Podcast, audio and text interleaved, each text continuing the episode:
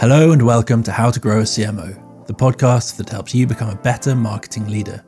I'm your host, Ali Hussein, and this week I sat down with Dipti Kachru, CMO at Broadridge. In this episode, you'll learn how growing up in an Air Force family taught Dipti the value of purpose and diversity, the holistic approach that Dipti takes to brand and demand, partly thanks to the friendly arguments she used to have with a colleague, the simple principle that can help to unite marketing, sales, and product teams, and the fundamental, timeless piece of advice that Dipti keeps coming back to. From the CMO crowd, this is How to Grow a CMO.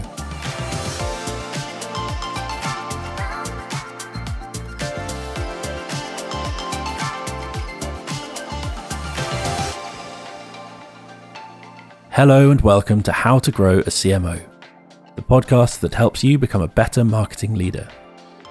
On the show, we hear stories and secrets from leading CMOs and discuss the values, skills, and strategies they use to drive growth for the biggest B2B brands in the world.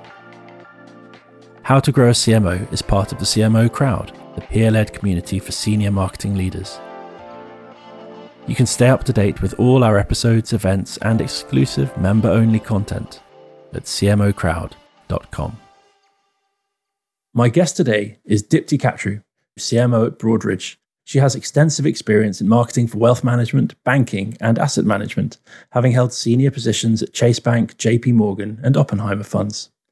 Broadridge is a global fintech leader with $5 billion in revenues. They help clients capitalize on what's next with communications, technology, data, and analytics to drive their business forward. Dipti Kachru, welcome to How to Grow a CMO. Thank you so much for having me, Ali. Dipti, could you start by telling me the story of how you got into marketing.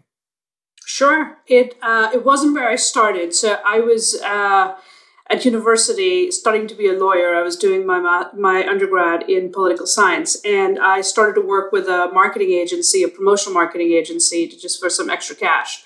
And that was my first introduction to the world of brand and marketing, and and I was hooked. Uh, and so by the time I graduated, um, any aspirations to be a lawyer was set aside, and uh, I just wanted to go build brands and uh, use marketing as a as a tool of driving business growth. Well, I'm glad marketing managed to save save another one from falling into the law. Um, there you go. Uh, was it always a plan of yours to get into financial services after you know working at Oppenheimer, J.P. Morgan, now Broadridge? Was financial services always a goal? No, it wasn't. In fact, I you know I always joke that that that no enthusiastic marketer you know starts by saying they want to go work for a mutual fund company.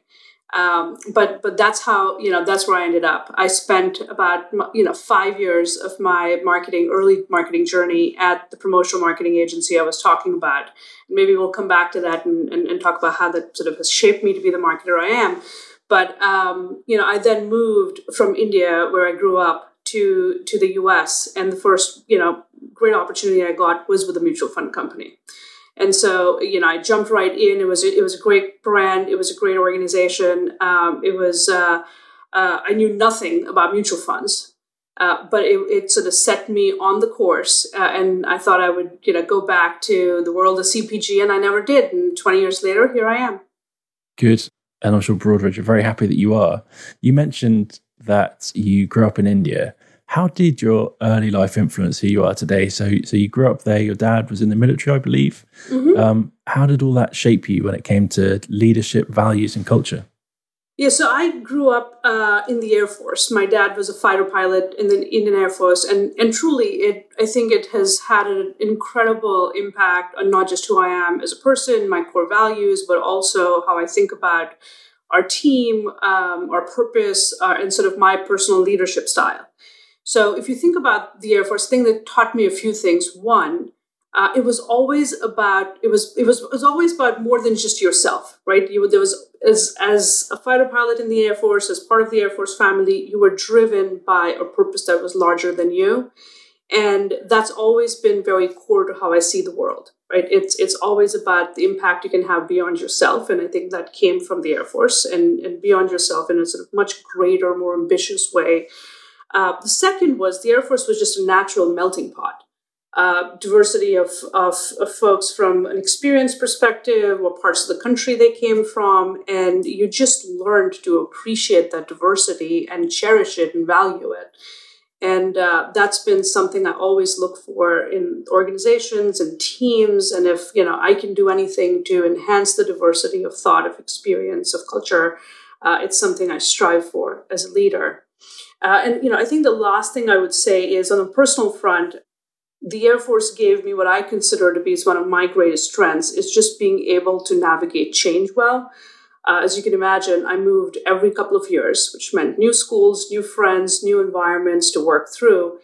And so that's just part of who I am today. Like, I'm not um, overwhelmed by change. I could be incredibly adaptable. I always joke that you could drop me anywhere and I'll figure my way out because I've learned how to navigate uh, new environments. And I think uh, I'm incredibly grateful for sort of my early life in the Air Force uh, for giving me that skill. That's amazing. I was speaking to Mandy Dhaliwal, CMO at Nutanix, the other day, and she talked about how her early life as part of a very large family had influenced her growing up. And I love hearing those stories of those those things you might never hear about marketers otherwise that have such a, a large impact on how they see the world.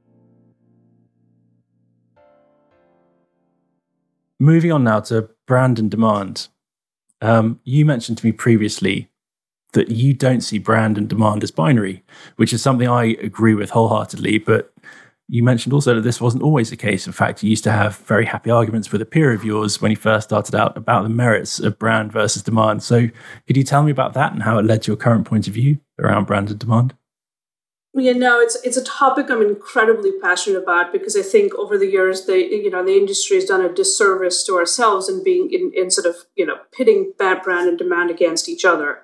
And I've always felt uh, that when you think about holistic marketing, you've you've got to understand the role both of them play in driving the end goal, which could be growth of a product, which could be right deepening of a relationship with clients, which could be building loyalty, whatever that that goal is.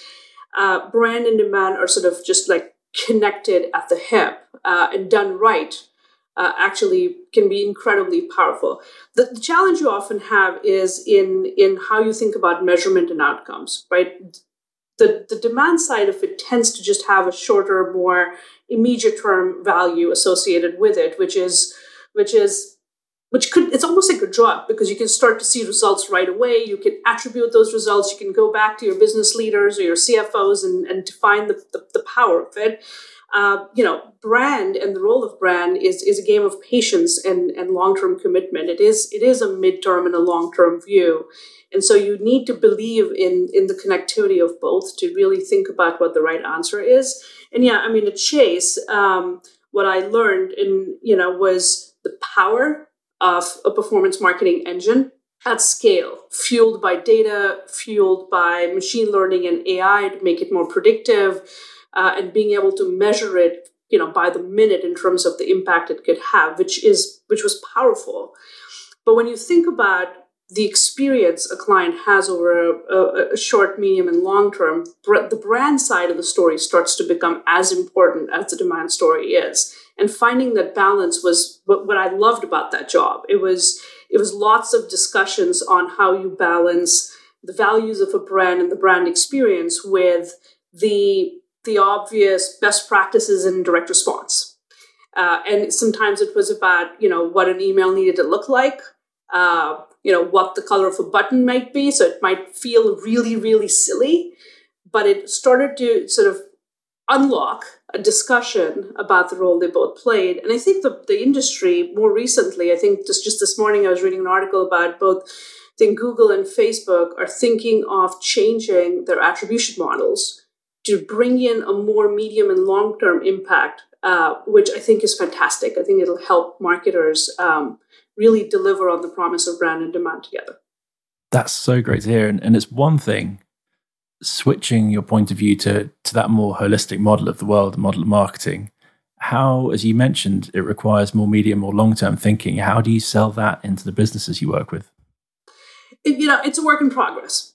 I think there is, you've got to show I, I always call it beacons of progress. You've got to show points of light. And you've got to also educate your partners that attribution doesn't work for everything. So I'm sort of the biggest fan of attribution and when you can start to deliver very clear ROI. But if you fall into the trap of making that your only KPI, then you've you've you've created uh, the problem on not being able to invest in brand in the long term. And so when you start to think about brand health studies, think about perception management over a window of time, doing more controlled tests to show the relationship between brand and, and demand, I think you start to educate, you know, your partners on the power of both together and it doesn't have to be binary for sure.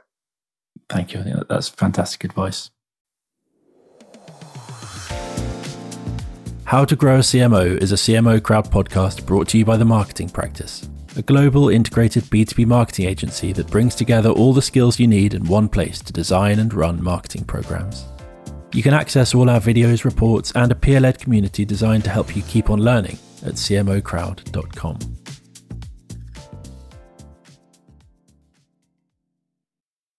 Moving on to Chase, you've mentioned it a couple of times. You moved there in 2013. Mm-hmm. It's one of the biggest consumer banks in the country with over 23 million customers, I believe. Um, you've mentioned that that changed your perception of banks because previously you thought of them as being transactional, but Chase showed you the value of customer experience and relationships. What was it about Chase that changed your mind? The simplest answer there was it was the people. I had the privilege of working with just incredible marketers and thought leaders in the industry who were thinking about not just the role of financial services in enabling a transaction or right moving money from point A to point B. Uh, it was about the human side of money, right? The, the purpose behind what this meant, what it meant to help uh, families think about their next goal, right? Whether it was making ends meet or investing their kids' education or thinking about retirement or taking that next vacation money is is more than just sort of that transactional value of money. And so I think for Chase, um, it was about unlocking that narrative of the role they played. Uh, not just for the marketers for the purpose of marketing, but for, for the product teams, for the client experience team. So this goes back to the idea of purpose.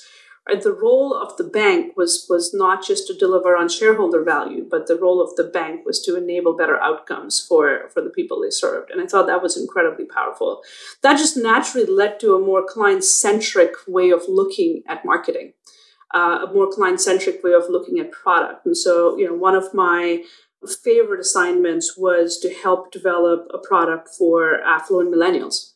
As millennials were starting to earn more and save more, right? Their banking needs and their investment needs were very different. What they were expecting in terms of how they wanted to be served in much more of an omni-channel manner.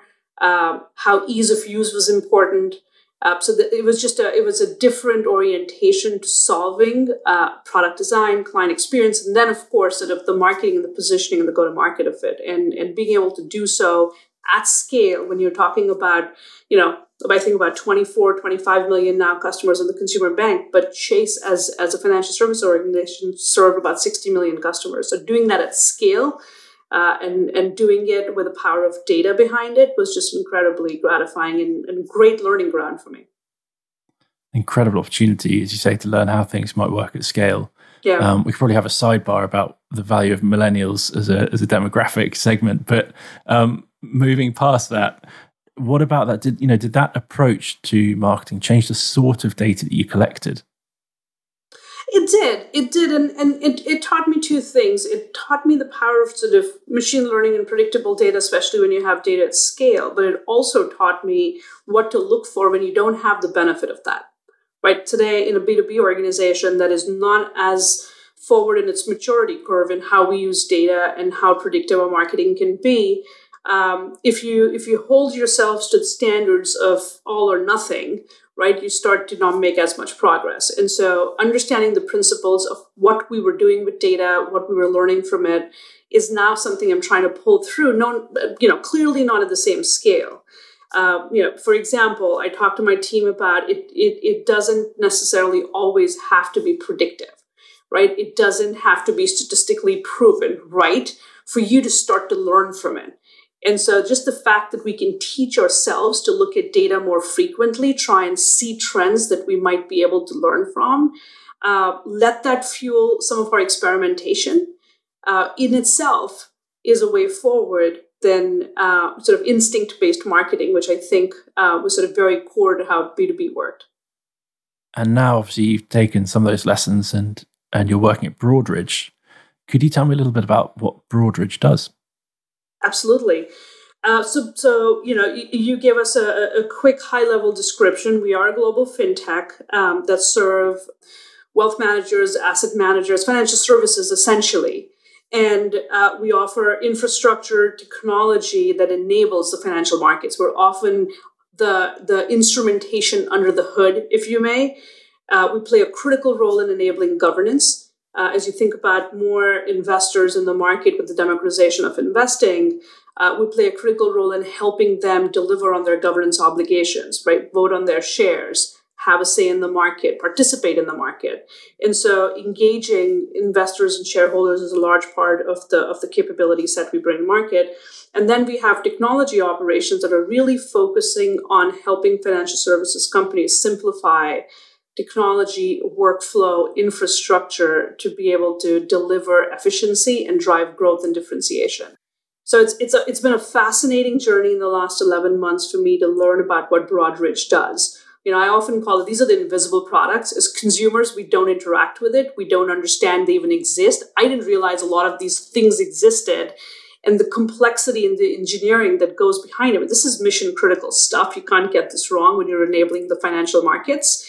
Uh, and so, you know, a part of my um, effort is to bring these stories of what Broadridge does to life in a more relevant and meaningful way.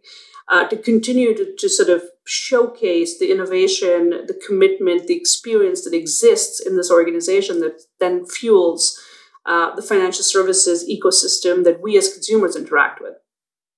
I love hearing you say that because um, I think B two B sometimes isn't doesn't celebrate enough. You know that we're we're looking at the businesses that make the world work. Um, mm-hmm. and, and, working for an agency, one of the things I find most exciting is discovering these incredible businesses who are fundamental to how we go about so much of our lives, um, who other people might never have heard of before. And you feel like you're discovering this incredibly huge secret.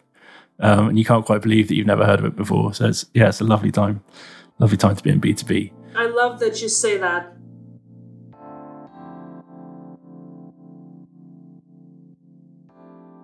So the industry is undergoing a lot of changes and being impacted by various different pressures. Broadridge is is changing its products and transforming to meet and help its clients meet those challenges. What's the role that marketing plays at Broadridge in supporting that? Great question. The way I look at it is, is, is we have three critical roles. As an organization that is incredibly complex uh, and delivers products that not everyone touches and feels, uh, the role of the brand is critical in being able to explain what we do and how we do it.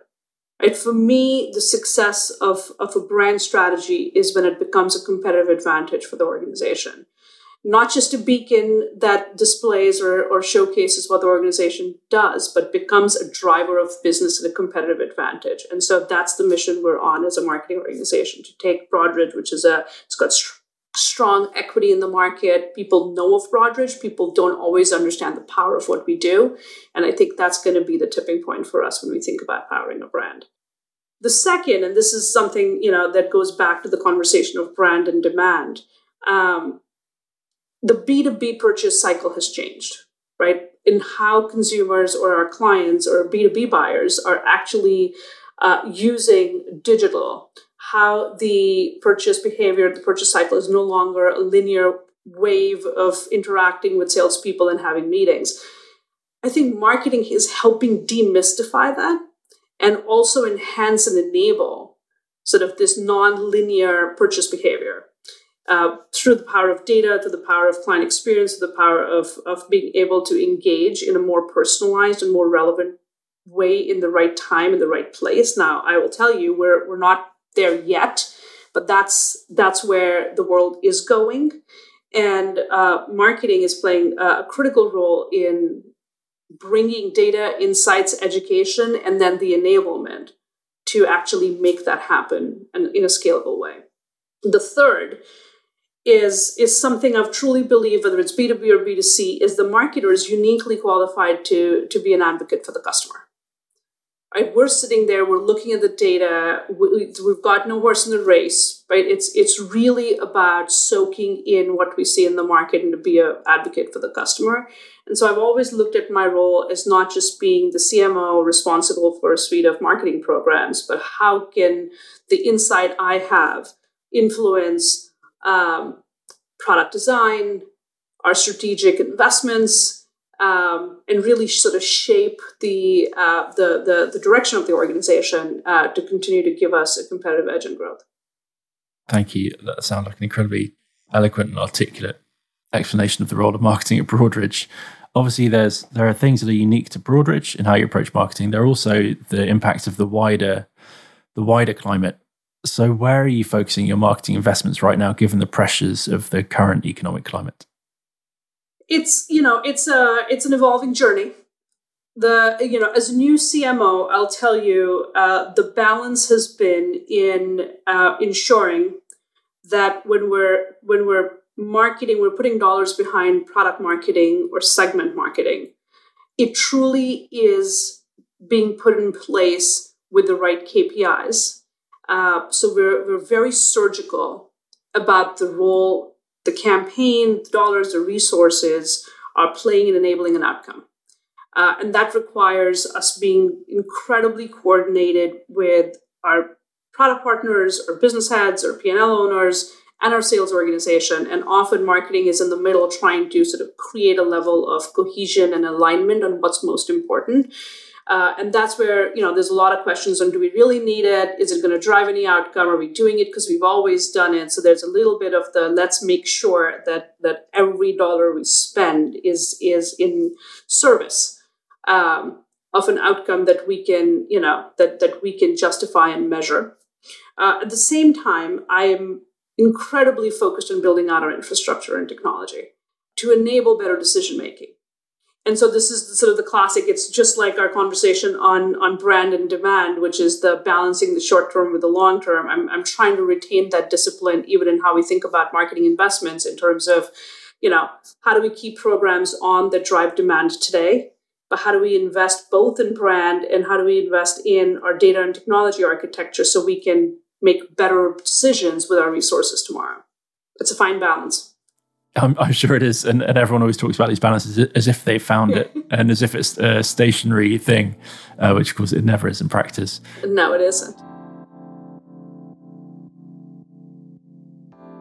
You mentioned there the focus on how you're aligning with with sales and with product and, and other internal teams.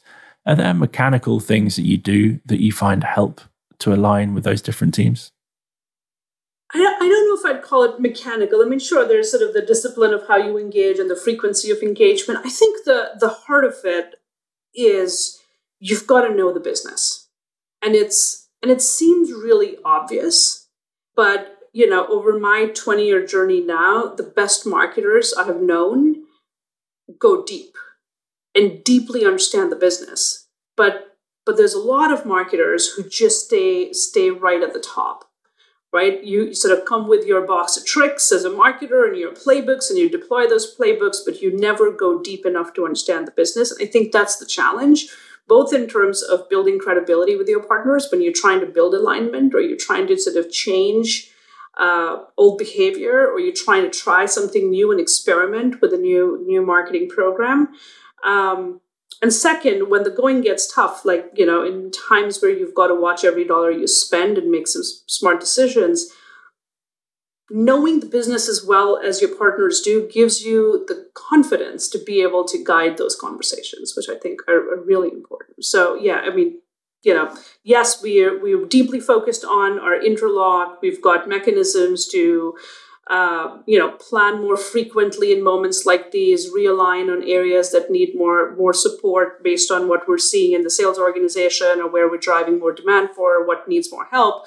Uh, but i think the the really the, the baseline of all of that is how deeply do you understand the client the client need the business the sales process how we make money uh, and then how do you use all of that information to, to just be a better partner, a more consultative partner across the room?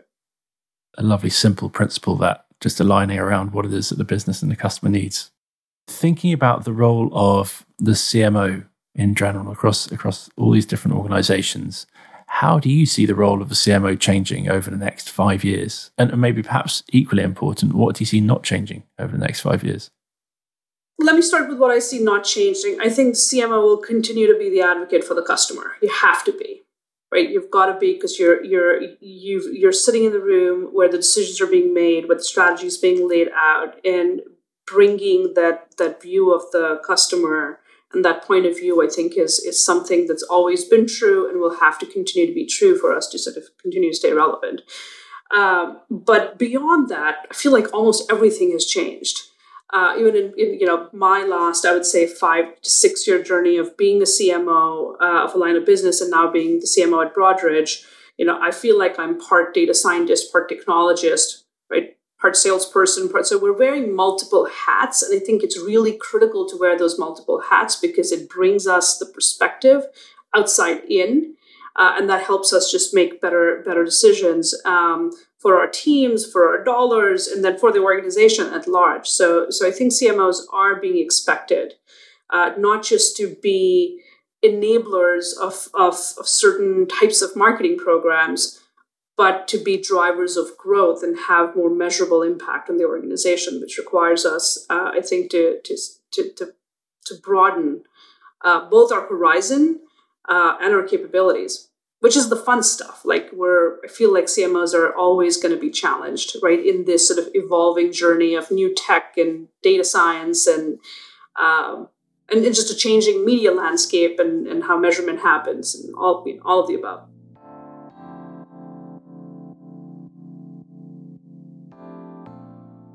If it's okay, though, now we'll move into the quick fire round. Sure.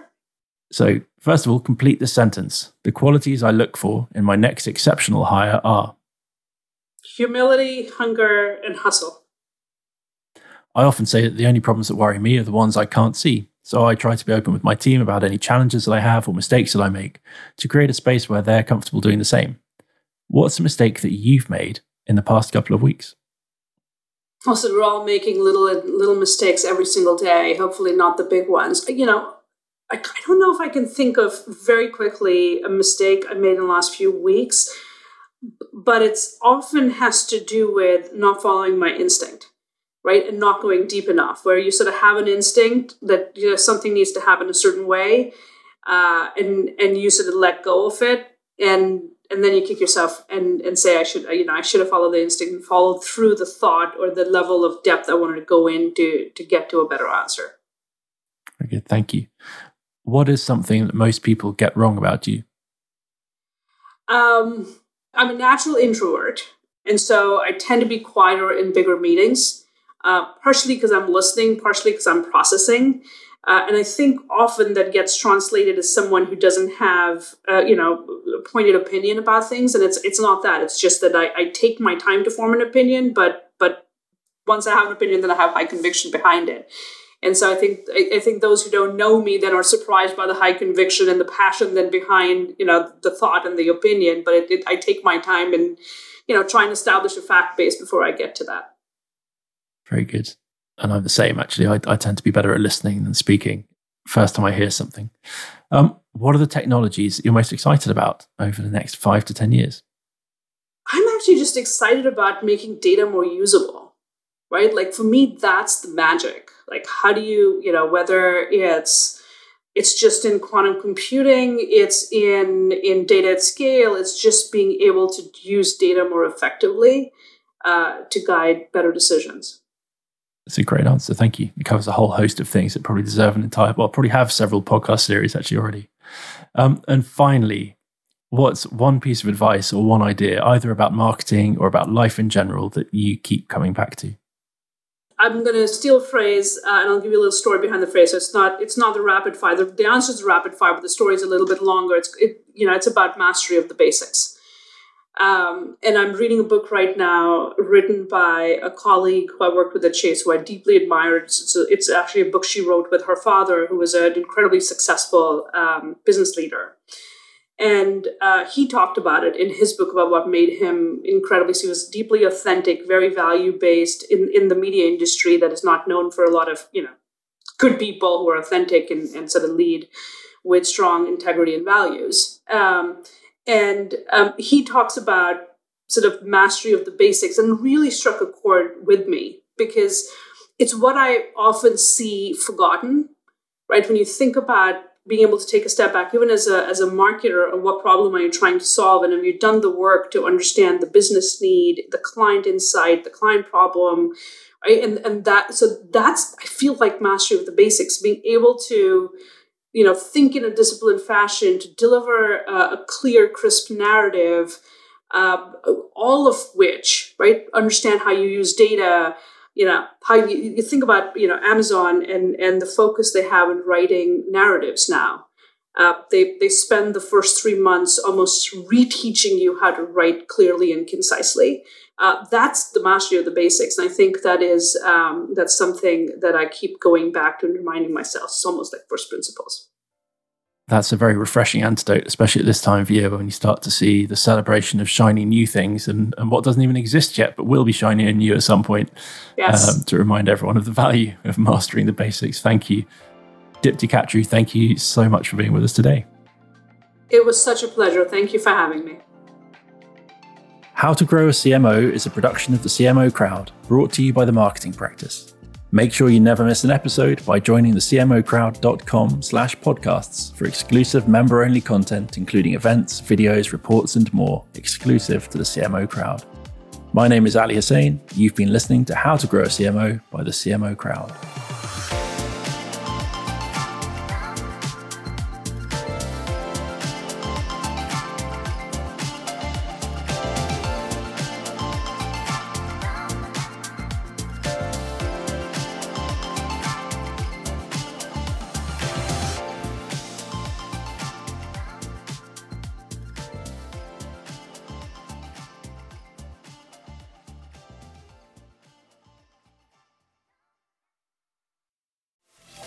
You're listening to How to Grow a CMO podcast from the CMO Crowd.